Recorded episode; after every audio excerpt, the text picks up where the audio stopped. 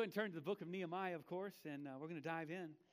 Excited about the study today. I think it's going to be uh, be applicable for all of us. Hey, some years ago, um,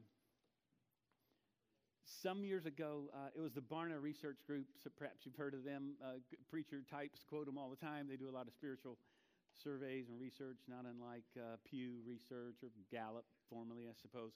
But they did a study and they asked uh, people, one of the studies said, what was, What's your favorite Bible verse? And one of the favorite verses of all Americans is um, the verse, God helps those who help themselves. Um, now, those of you that aren't laughing wonder what's funny about that.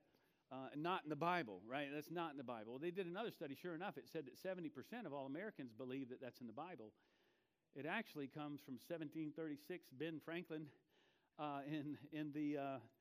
In the you know poor richard's almanac is where it is made popular they, we think the etymology of that phrase. But um, but it said it noted too that that some 40% of all christians believe that that verse is in the bible. Of course we love that thinking. Uh, that is clearly an american kind of way to think that yes god is in the mix but i'm going to bring what i bring and if i bring enough he's going to bring what he brings. Uh, the truth is if you look at scripture it says that god helps those who cannot help themselves God helps the helpless, is who he helps, not those who think they're bringing something to the table, right? And this just, you know, reminded me of um, many verses that are real verses that we have misunderstood or misinterpreted. One of those verses is uh, Philippians 4:13. Um, anybody know that verse? That's a popular verse. I can do all things through Christ who strengthens me. Now we read that verse, and like a lot of verses, we pull it out of context, and and maybe you, when you read that verse, you've pulled it out when you've needed to, you know, finish the deal, you know, make the sale. You got to stay up late. I can do all things. You're, you're running a marathon, or you're at the gym, and some guy's wearing a T-shirt that says that has it on there. It's got Jesus, you know, bench pressing something, you know, with big big chest or something like that. Um, I can do all things through Christ who strengthens me. And, and, and here's the thing we've misunderstood that verse, and I want to talk about it, and we're going to land on it here in just a little bit um, because, uh, you know, think about it. I, I, could, I could claim that verse, and then I could say, you know, I'm going to, um, I'm going to play NBA basketball. That's always been a dream of mine. That's what I now. Some of, some of y'all laugh and see because you know I could work out all day long, every day of my life. I could get coaches around me. I would never make an NBA basketball team. Never. And so, what does this mean that I can do all things through Christ who strengthens me? Because what this can lead to is this idea, sure enough, that God helps those who help themselves. If I work hard enough, if I get after it, God can help me do anything that I want to do until I can't, right? And uh, so, what I want to talk about is this. This uh, I've, I've referenced it before. What many of us have in our lives is what I'd call an arrogance of capacity. Now, I'm going to speak to different, as, as we do, cross generational group of men. Some of you um, are retired, and perhaps today uh, your, you know, your biggest decision is whether you're going to get a tee time if it stops raining. You know, um, but I know many men who in retirement are saying, "Man, I'm busier than I've ever been." Right? And some of you guys who have young ones at home, some of you are, are in the in the throes of working and and are really challenged these days with, uh, with a schedule or the pace of your life. And I want to ask you, you don't have to raise your hands, but I wonder how many of you are tired today? How many of you are weary today? How many of you are asking the question, or perhaps you have recently, if you ever have asked the question, I, how long can I keep going at this pace? Some of you, maybe you're at a place in your life right now where you're thinking, I can't, I can't sustain this pace of life. I can't continue on as I am. Now, all of us could probably, um, you know, pursue that, that, that thought in some form or fashion. Maybe it's not because you, your, your whole day is filled with work and you get, you're not getting enough sleep. But some of us are filled with anxiety in our minds, whether our bodies are running fast, our minds will not stop. And uh, we, have, we have trouble resting. Uh, again, you don't have to raise your hand. How many have trouble sleeping at night? And whatever you wake up thinking about will point you uh, to, your, to your idols we've said recently. I heard, I heard Travis Cook share that uh, recently in one of his sermons. Years ago, I was with a mentor friend of mine, and I was a pastor early on at the time. And uh, this older gentleman I'd meet with, I had a group of older men that I'd meet with and just talk about life and, and, uh, and seeking to strike a balance with little ones at home. Uh, and I was trying to be a good dad, and I remembered that I made a covenant long ago. And, and to this, uh, this church, it was up in McKinney, I, I said, if I feel like I'm losing my family in this deal, I am out because God had, had not called me to sacrifice my family on the altar of, of ministry. And, um, and I remember telling him that I'm as busy as I've ever been. I just can't get it all done. And, and I'm wrestling with so much, and, and I'm not, not getting enough rest. And, you know, I was, I was just kind of whining, I suppose, about my life. And, and he said, Well, Jeff, who, who do you think you are? Superman? And I still remember that this many years later. That may not seem profound, but to me, he was saying, Jeff, you have limitations. Who do you think you are? You, you, you, you've got to slow down and you've got to figure out how to, how to live in such a way that you can sustain this pace and do what God's called you do, to do. Because what I, what I realized at the time, and I know it's true now, is when we cannot stop and we continue to press forward um, that's, that's not just a mental problem. It's not, well, I can do all things through Christ who strengthened me. That's, that is unhealthy spirituality that's being, being lived out and practiced in your life. And so today, what I want to do is talk about um, living out of a Sabbath rest, living out of a Sabbath rhythm. Many of us think that, that the Sabbath is, is well, that's now, you, you know, Sunday. You're talking about Sunday, so God's given us a day we're supposed to rest. And many of us, particularly those of us in ministry, and many of you who serve, uh, even on Sunday, you're like, that's not, that's not a day of rest for me. Um, and, and, but we've, we've come to believe that, that Sabbath really is about a day of rest. And, and even there, we think it's a day we work hard all week and then we rest up. We get re energized on a Sabbath or rest, and then we get back into it again. Listen, Sabbath is not a place where we finally get a great nap because we've been working so hard so that we can kick back in and work hard on Monday. That's not Sabbath rest. That's not biblical Sabbath. And, and what I want to talk about, because it runs much further than a commandment or a day of the week, but a rhythm of life. And uh, we're going to see one of the reforms that Nehemiah brought back uh, after, the, um, after the wall was built. Uh, you start to realize he's much more into a reform among God's people than he is anything built.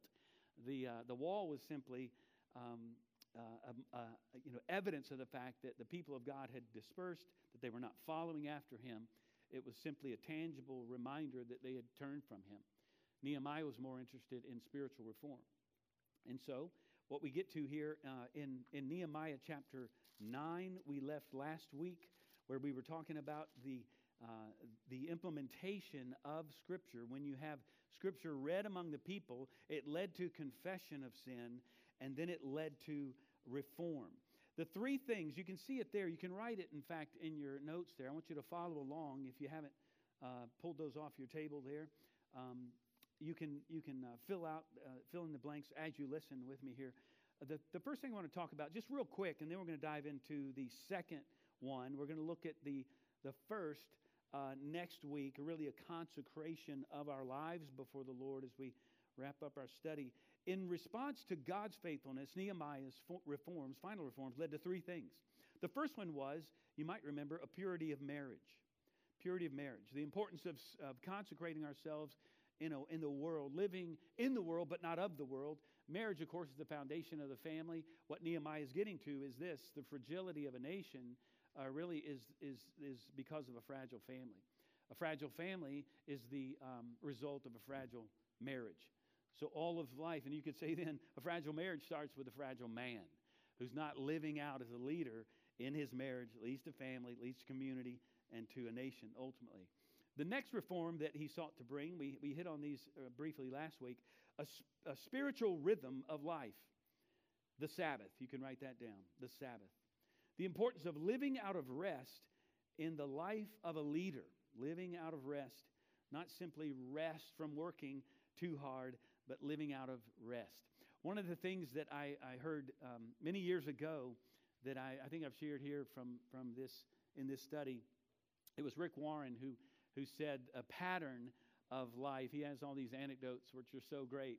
Uh, he said, he said, and I've, and I've sought to practice this now for decades, to divert daily, he says, to withdraw weekly, and to abandon annually. Uh, divert daily, that is to get away on a daily basis, uh, spend time in the Word and time with the Lord, and to withdraw weekly. Have a day where you actually step away from it all. And you have a, have a period of time that's a Sabbath, where you have a period of time, a 24 hour period of time, is, is best and good. And he says, divert daily, withdraw weekly, and then abandon annually, living out of a rest and taking an extended period of time where you get away from it all. Again, it's not simply running ourselves to death uh, and then resting on a Sunday or a Saturday so we can get back at it.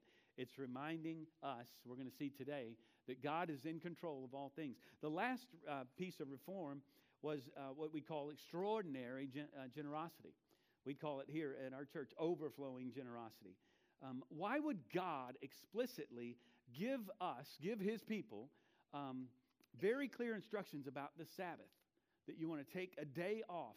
Uh, and why would he give explicit instructions about giving, about generosity? He would say, a tithe is 10% of what you have, and I want you to be clear that this is what you do. He wants to establish yet another pattern of, of a rhythm of life and worship in our lives. Now, many of us look at those kinds of things and say, that's Old Testament. And we disregard them altogether. Jesus would say, no, no, no, no. I came to fulfill the law, not to abolish it. And in fact, what we're going to see today is Jesus fulfills the Sabbath. In fact, he said, I am Lord of the Sabbath. And uh, I want us to, to really get our minds and our hearts around this. And I think it's going to be very encouraging uh, and life changing if you apply what we learned today. Romans, I mean, uh, Romans, uh, Nehemiah 13, we see uh, that he's, he's been laying out this, these reforms, and now come his final reforms. Uh, for the sake of time, and our coffee is back there, by the way, right now, um, if you want to get up and get some along the way. Uh, for the sake of time, we're going to uh, land on just a portion of Scripture here. But in Nehemiah 13, um, we see that uh, in, in, in verse 4, I just want you to see this real quick. Uh, Tobiah is a name that we've seen throughout this study. We saw it early on. Do you remember Tobiah? Tobiah was one of the one of the enemies that came against him early on. We think he was a kind of governor of sorts, but he was a higher up official. Well, they had taken over really the house of God. It says so the temple, and and it says that uh, that Tobiah that he had a large chamber there in verse five where they had previously put uh, the grain and offering, the frankincense, the vessels and tithes of grain that they were to bring to the temple, they previously put them there. Well, they stopped doing that. There's no need for storage anymore.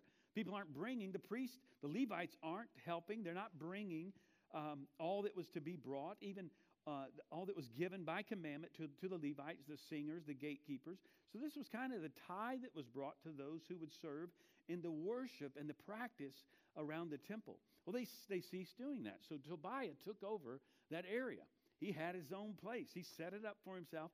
And what, what uh, Nehemiah does, one of the final bits of reform, is to get rid of Tobiah. He casts him out. He takes all of his stuff in his chamber courts there, and, he's, and he casts him out. In verse 8, it says, And I was very angry when he discovered that, that all this was happening.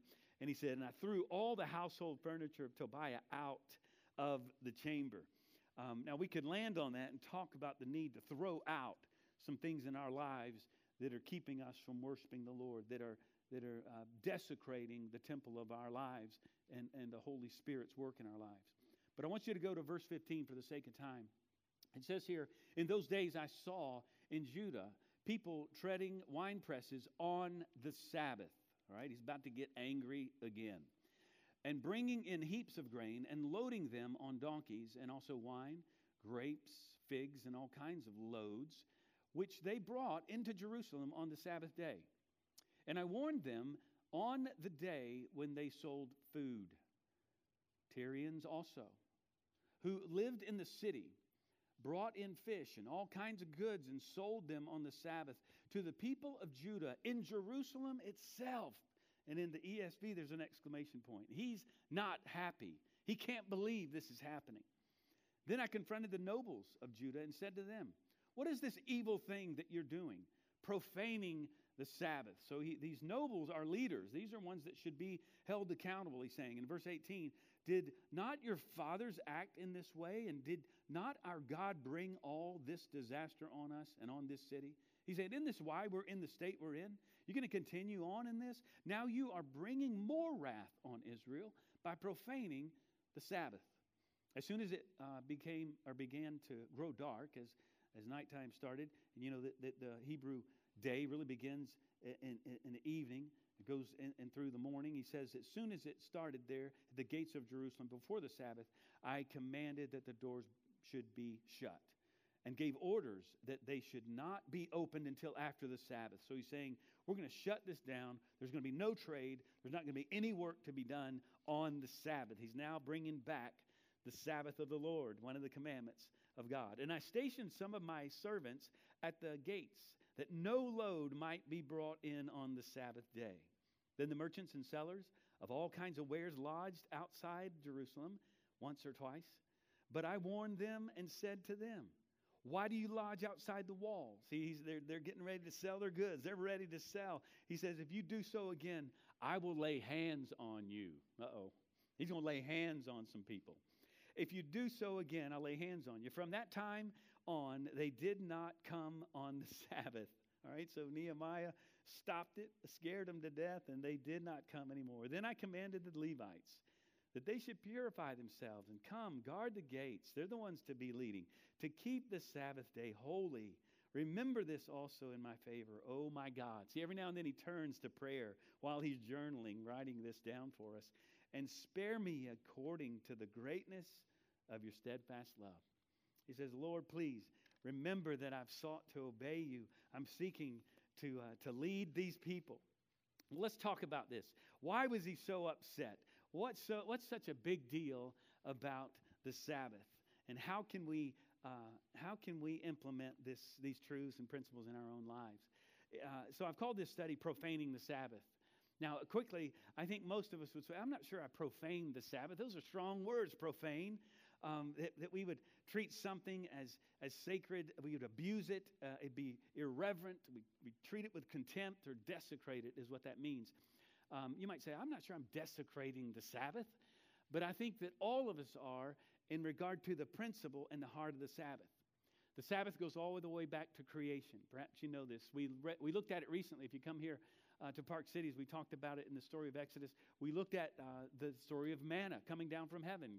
Uh, God told the people, even prior to the implementation of the Sabbath, He said, On the sixth day, collect twice as much. On the seventh, don't do any work at all. God will provide for you. The Sabbath is a reminder that God is in control of our lives and we can stop and we can trust Him.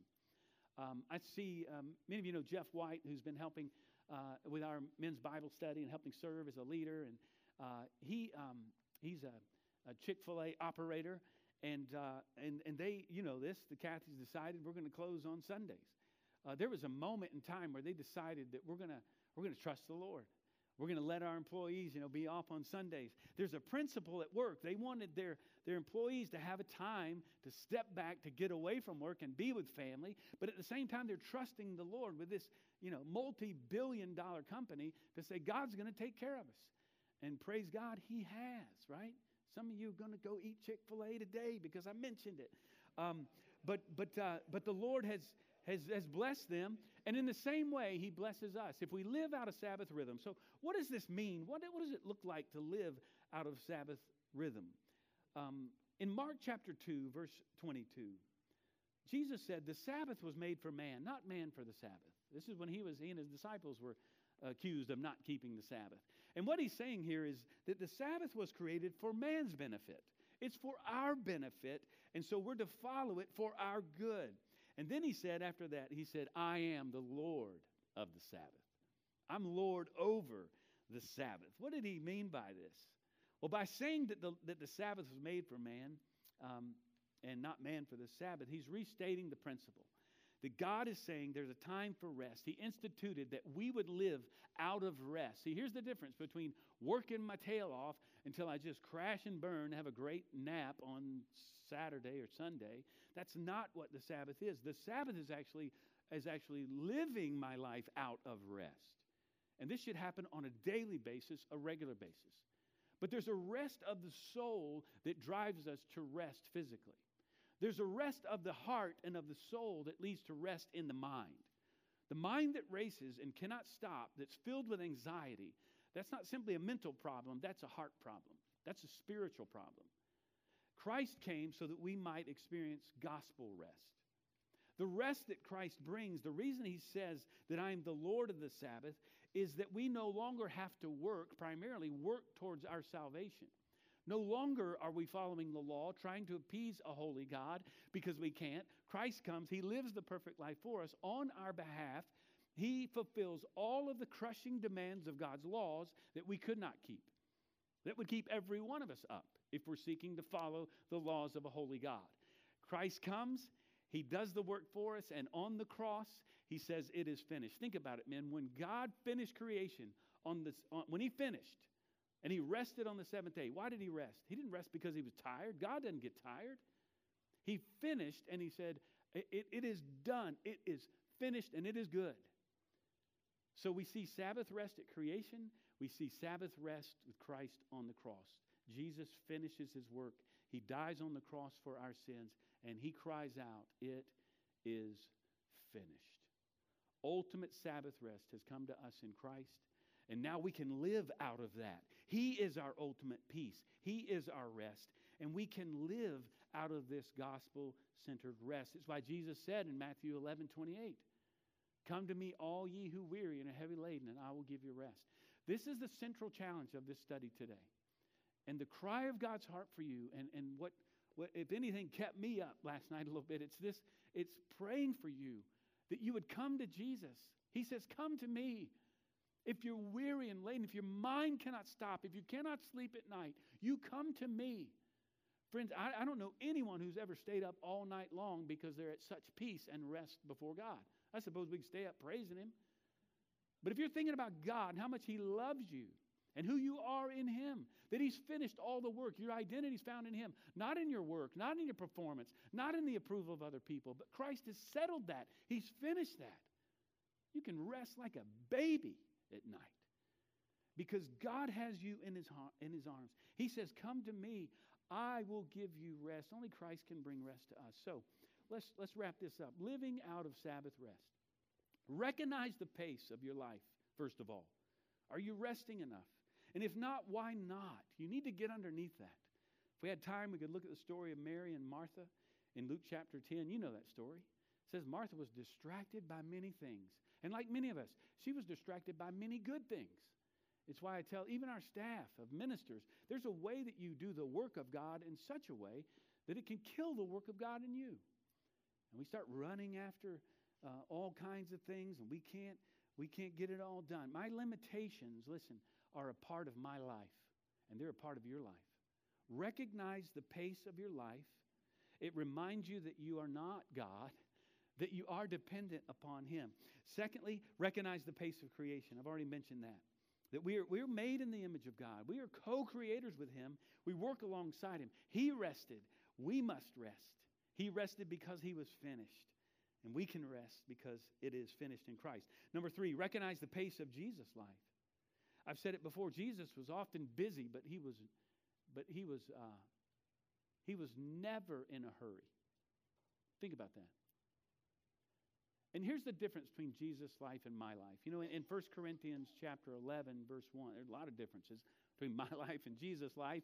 But, uh, but, but, but uh, here's the thing about Jesus' life. You know, we've been talking about disciple making and being disciples uh, in, a, in a staff meeting. Even this week, we're talking about it. And, uh, and I confess to our team, and I'll confess to you now.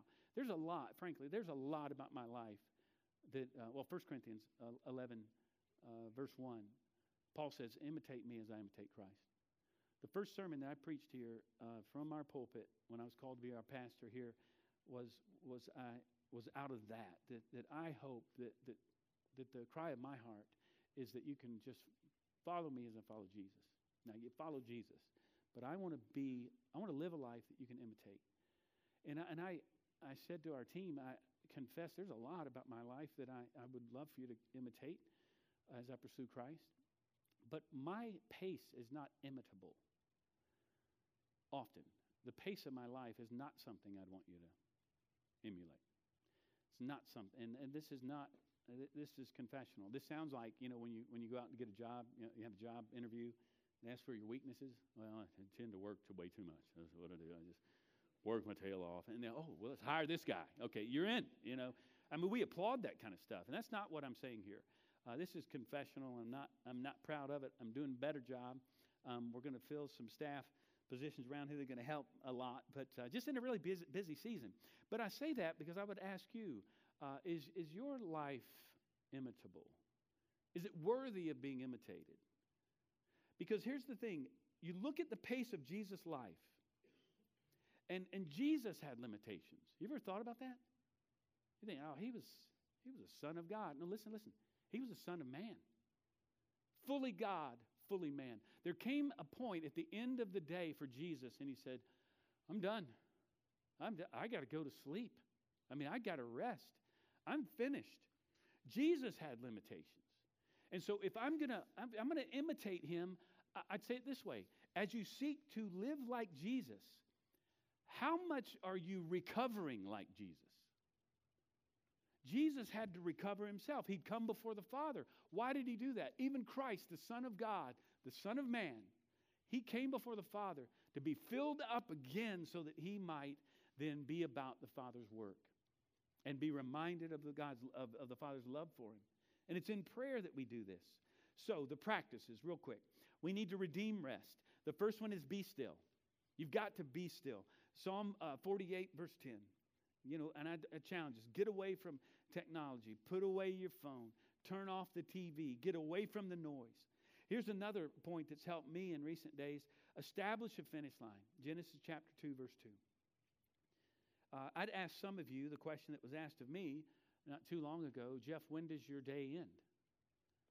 Or do, you have a, do you have a determined finish for the day? Now, those of us who have uh, wives and, and children at home, uh, the day ends when you start driving home. In the day. Be done. Be done. Uh, be, be fully present when you get home, with your wife in particular. Um, when does your week end? Now, I don't know if some of you struggle, perhaps uh, as I do. My work as a pastor, this is true for some of you, my work, I could argue, is never done. I mean, there's always more needs, there's always something to do. So um, I was really challenged uh, in recent days to say, hey, Jeff, when does your week, when does your week fit? Do you really finish? Is there a finish line? And that's, a, that's, an, that's an interesting and very important dynamic and discipline that you need to practice. There's a point at which you say, I'm done. How about at the end of a year? Is there a point, maybe your, uh, your work has a cycle in it where there's a point, there's a, when does it end? When is there a finish line? You say, I'm done. And, and that's, a, that's a very important discipline to practice if you're going to live out a Sabbath rest. So establish a finish line. Next, learn to read nature's Bible. Here's what I mean the heavens declare the glory of God. And the sky above proclaims his handiwork, Psalm 19:1. Romans 1:19, since what may be known about God is plain to them because God has made it plain to them through creation. You know, I call myself a Christ-centered naturalist. I love to be outside because I sense the presence of God in creation.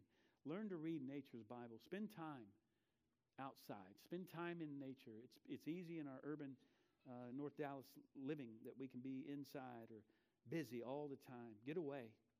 Have an end of the day reflection. This is important, I think.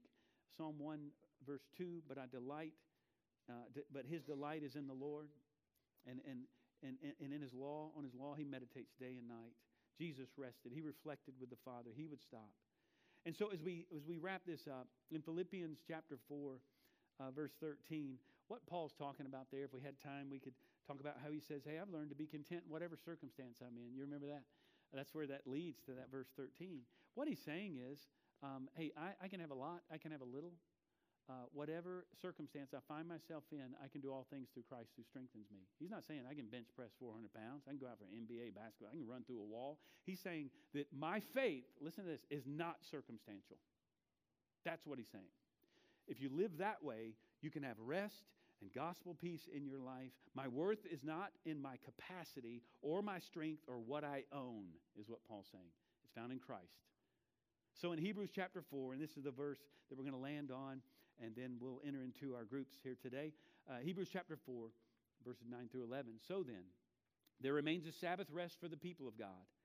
For whoever has entered God's rest has also rested from his works as God did from his. Let us therefore strive. This is interesting. So, wait, let's work hard to, no, it means to be diligent, to endeavor, to be intentional, to enter that rest so that no one may fall by the same sort of disobedience. Men, let's pray together before we head into our groups. Men, we can now rest from the work that Christ has accomplished for us. No longer works of the law. Praise be to God, it's by grace that we're saved through faith. Christ has made us righteous. We no longer have to work. He's done it all. It is finished. God finished his work at creation. Christ finished his work on the cross so that you and I might live out of the finished work that's been accomplished for us. Lord, use this time to draw us closer to you. May we encourage each other. As iron sharpens iron, may we sharpen one another. In Christ's name we pray. Amen.